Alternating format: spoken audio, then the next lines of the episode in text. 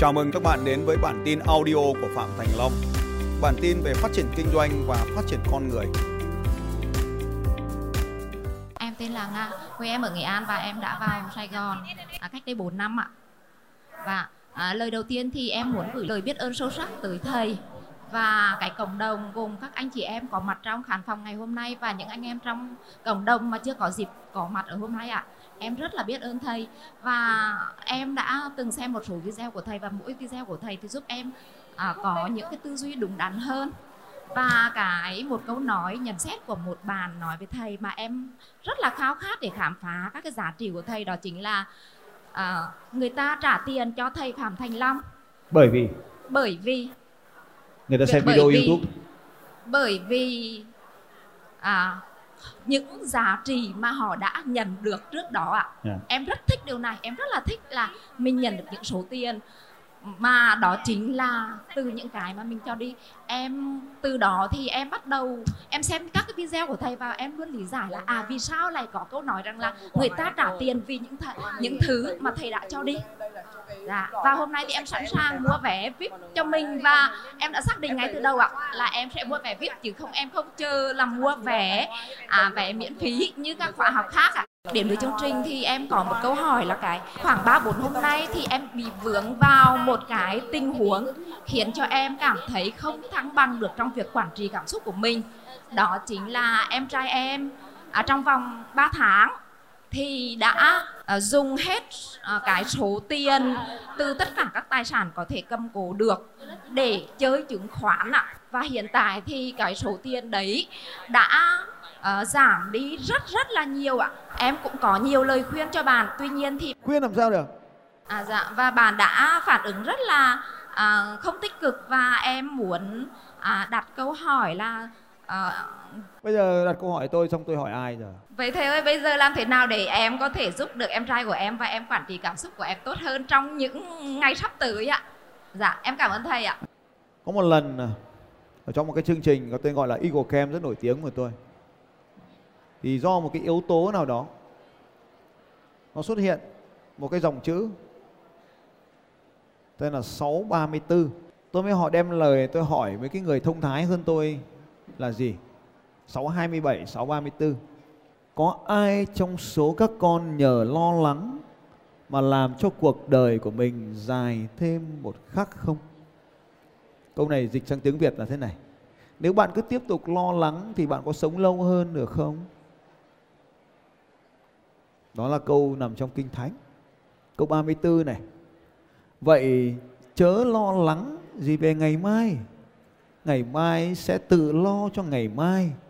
Sự nhọc nhằn của ngày hôm nào thì đủ cho ngày hôm ấy. Nên đừng có lo lắng. Chứng khoán mất rồi lại lên, lo làm cái gì? Của thiên thì trả địa mà.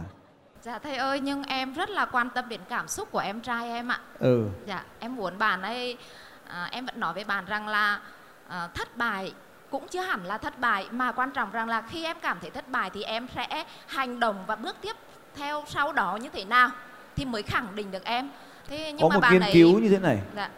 Người ta cho rằng với độ cao 10,4 mét rơi tự do, kể cả rơi xuống mặt nước, thì xác suất chết vẫn đạt 99,99%. Đây là một cái nghiên cứu. Tức là với cái gia tốc của 1G ở bất kỳ độ cao nào trên thế giới, với gia tốc là 1G tức là rơi tự do, từ độ cao được tính toán là 10 mét rơi xuống mặt nước thì đều dễ dàng chết, bất chấp là rơi theo phương nào, trừ khi có vận động viên và có luyện tập. Ở Việt Nam có những cây cầu đạt độ cao trên 10 mét. Nếu mà nổi tiếng nhất ở khu vực miền Bắc thì có cầu Bãi Cháy. Hãy cẩn trọng về điều này, tôi không nói đùa. Cái việc mà ai đó đã căng thẳng mà chúng ta không biết con đường để đi thì chúng ta làm cho sự căng thẳng đó lan sang phía chúng ta, và sau đó nó sẽ tiếp tục cộng hưởng và tác động trở lại những người xung quanh. Đôi dép. Và nếu như bạn không làm tốt việc này, thứ bạn nhận lại có thể là đôi dép. Tôi nghĩ đây là một câu hỏi rất nghiêm túc, thì chúng ta sẽ phải ứng xử với các cái tình huống này thế nào. Yếu tố đầu tiên quyết định và chi phối chất lượng cuộc sống của chúng ta chính là cảm xúc. Bạn thấy có những người đã ở trong cái căn phòng này và sau đó anh ta đi về. Và có những người cả buổi sáng ngày hôm nay họ phải ngồi ở bên ngoài kia trong cái thời tiết nóng bức của mùa hè miền Nam này, để rồi cuối cùng anh ta lại được vào đây. Có những người đến và đi, có những người ở ngoài kia chờ đợi cả ngày để có mặt ở đây. Điều gì đang tác động đến cuộc sống của họ khiến họ ở đây? Anh áo đỏ làm bán ô tô hỏi tôi tại sao họ về? Yếu tố cảm xúc.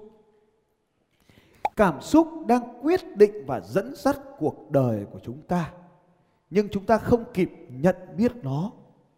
Bạn luôn thấy câu hỏi số 2, tôi cảm thấy thế nào về điều này? Các bạn có thấy không? Câu hỏi 1 chính là câu hỏi thức tỉnh. Mình phải thực sự nhận biết được cái gì đang diễn ra trong cuộc đời này. Tại sao tung đồng xu? Tại sao tôi không bắt được đồng xu? Sự thật của việc tôi không bắt được đồng xu là gì? Cảm xúc của tôi khi xuất hiện việc không bắt được đồng xu hay khi bắt được đồng xu nghĩa là gì? Cho nên cái cảm xúc này đang quyết định cuộc sống của chúng ta. Cái chất lượng sống của chúng ta trong ngày hôm nay không phải bởi những thứ chúng ta có mà là thứ cảm xúc ở bên trong này. Mình đang đạp xe, mình đang bơi trên đường, mình quờ tay vào một vận động viên phía trước, người nước ngoài hẳn hoi, anh ta quay lại quạo mình. Mình mỉm cười, né sang bên cạnh. Anh ta lại bơi đúng vào đường bơi của mình. Mình lại chạm vào chân anh ta. Anh ta quạo lần thứ 3. Mình bơi tít ở đằng xa, nhanh chóng vượt lên phía anh ta và biết ơn anh ta đã cản đường mình, để mình biết mình phải vượt anh ta để anh ta đỡ quạo. Nhờ anh ta mà thành tích thi đấu của mình đã vượt lên rất là nhiều. Cảm ơn anh bạn nước ngoài đã quạo tôi trên đường đua.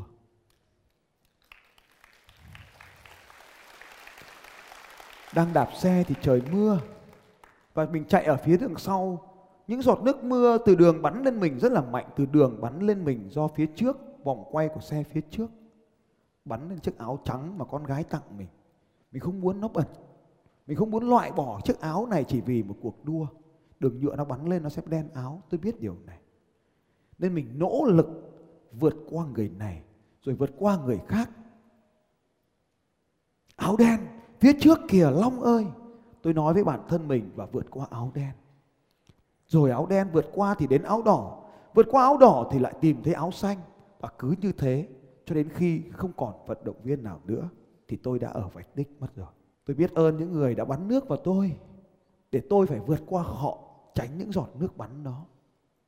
Nên những cái khó khăn đó nó là niềm vui của chính mình. Nó đang tác động vào cuộc sống của tôi. Cảm xúc nào đang xảy ra lúc đó?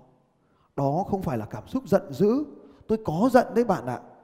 Cái lúc mà dắt xe ra ấy, đau lắm. Bắt người ta đi chân đất trên đường sỏi. Mọi năm trên đường đất là có thảm mà. Sao năm nay bắt chạy trên đường sỏi? Nhưng tôi bất chợt nhận ra rằng nếu tôi làm điều này, nếu tôi để cái cảm giác giận dữ này tiếp tục xảy ra thì tôi mất lực đầu tiên. Nên tôi ngay lập tức nói rằng việc của tôi đến đây là chiến thắng những khó khăn này chứ không phải để nó đè bẹp mình. Những bước đạp đầu tiên của tôi rất chậm bởi vì cái sự giận dữ do những viên sỏi đâm vào chân. Nhưng trên đường chạy tôi nghe thấy tiếng của mọi người. Tôi nhìn thấy hình ảnh của gia đình của mình. Tôi nhìn thấy các cộng đồng học viên của mình ở đó. Tôi hiểu rằng mình phải tăng tốc và tiếp tục tiến về phía trước. Mỗi một vòng đạp ở phía đằng sau, lực nhấn mạnh hơn và mạnh hơn. Cơn đau dần dần biến mất.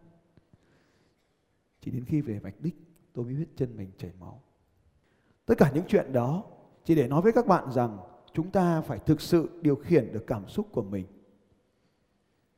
Để cho tất cả những điều này được diễn ra đạt mục đích cao nhất, chứ không phải là những cảm xúc. Lúc này tôi giận ba cái anh chàng kia lắm. Tôi đang hét là tránh ra cho tao về đích, vì tôi luôn luôn là người về đích với tốc độ nhanh. Nhưng mà họ chắn trước mặt tôi mất rồi. Tôi không làm thế nào được nên đành phải chạy chậm lại. Phải thất vọng lúc đầu đấy, vì mấy cái người đó chặn đường của mình. Nhưng đó cũng là những cảnh tuyệt vời. Cho nên không phải là lúc nào chúng ta cũng tích cực đâu, phải không các bạn? Cái việc của chúng ta là nhận thức được và điều chỉnh nó, chứ không phải là ném nó lại để rồi chúng ta bùng nó lên vào một lúc khác. Nhiều người nhầm quản trị cảm xúc với việc nén cảm xúc. Càng nén cảm xúc lại càng dễ hóa điên hơn. Nên cảm xúc là một phần quyết định trong cuộc sống của chúng ta. Hãy nhớ đến điều quan trọng sau đây. Không phải những sự kiện xảy ra trong cuộc đời của chúng ta, mà cách chúng ta phản ứng với những sự kiện xảy ra đó mới quyết định cuộc đời của chúng ta. Cách dễ nhất để phản ứng với điều này là kệ nó. Let it be. Mặc kệ nó. Nếu như chúng ta không thay đổi được những viên sỏi trên đường đâm vào chân chúng ta, thì hãy mặc kệ nó và tiếp tục tiến về phía trước. Nếu những cơn mưa đầu mùa mạnh mẽ đó quất thẳng vào mặt chúng ta mà chúng ta không thay đổi được nó, thì mặc kệ nó và tiếp tục tiến về phía trước. Nếu những cơn nắng chợt bốc lên như thế, tiêu diệt nốt phần mồ hôi còn lại trong cơ thể của chúng ta, mà không thể nào tìm cách cản trở được cơn nắng đó, thì hãy kệ nó và tiếp tục tiến về phía trước. Nếu những đứa con mà không nghe lời, chẳng có vấn đề gì cả. Nếu mình có một thằng em ham cờ bạc, chứng khoán và nó mất hết tiền, nếu như ngày hôm nay mình cáu giận nó, mình buồn mà mình lấy lại được tiền, thì hãy buồn. Trong kinh Matthew câu 6:27 có nói: liệu lo lắng có làm cuộc đời của bạn dài thêm một khắc nào không? Những cảm xúc tiêu cực ấy đang xâm chiếm chúng ta, và có làm cho cuộc đời của chúng ta tốt đẹp thêm không? Nếu không thì hãy từ bỏ nó. Không phải thằng em chơi chứng khoán bị thua, mà cách mình phản ứng với thằng em chơi chứng khoán mới đang tạo nên cuộc đời của mình. Cho nên cảm xúc chính là yếu tố quyết định và đang ảnh hưởng tới cuộc đời của mỗi chúng ta. Và kỳ lạ hơn, nó còn ảnh hưởng tới những người mà chúng ta yêu quý nhất. Vợ mình, chồng mình là những người chúng ta yêu quý nhất. Tại sao mình không tạo cho họ những cảm xúc tốt đẹp giống như thế này? Con của mình, những cảm xúc của mình đang diễn ra hàng ngày, và chúng nó chứng kiến và được học nó một cách thụ động. Nó nạp một cách thụ động, tự động vào cuộc đời của nó. Vậy bạn muốn con mình sẽ ra sao? Nên hãy cẩn trọng về những hành vi thậm chí vô thức của mình tại nhà. Bạn không thể bắt con mình chạy bộ chỉ bằng việc đứng bên ngoài cổ vũ. Bạn không thể nói đứa trẻ quét nhà mà không bao giờ bạn cầm chổi quét nhà. Chúng sẽ phụng phịu và đủ lớn, chúng sẽ chống lại. Bạn đừng bắt con mình rửa bát. Nếu bạn không rửa bát, cho con nhìn thấy cách rửa bát. Cho nên nhớ rằng cảm xúc đang quyết định cuộc sống của tất cả anh em chúng ta ở đây. Đó chính là thứ ở bên trong, chứ không phải thứ ở bên ngoài. Bao nhiêu trong số các bạn vừa học thêm được một điều gì đó thì giơ tay lên, vỗ vai người bên cạnh nói rằng tôi quyết định cuộc sống của tôi. High five với người bên cạnh và nói tôi quyết định cuộc đời của tôi.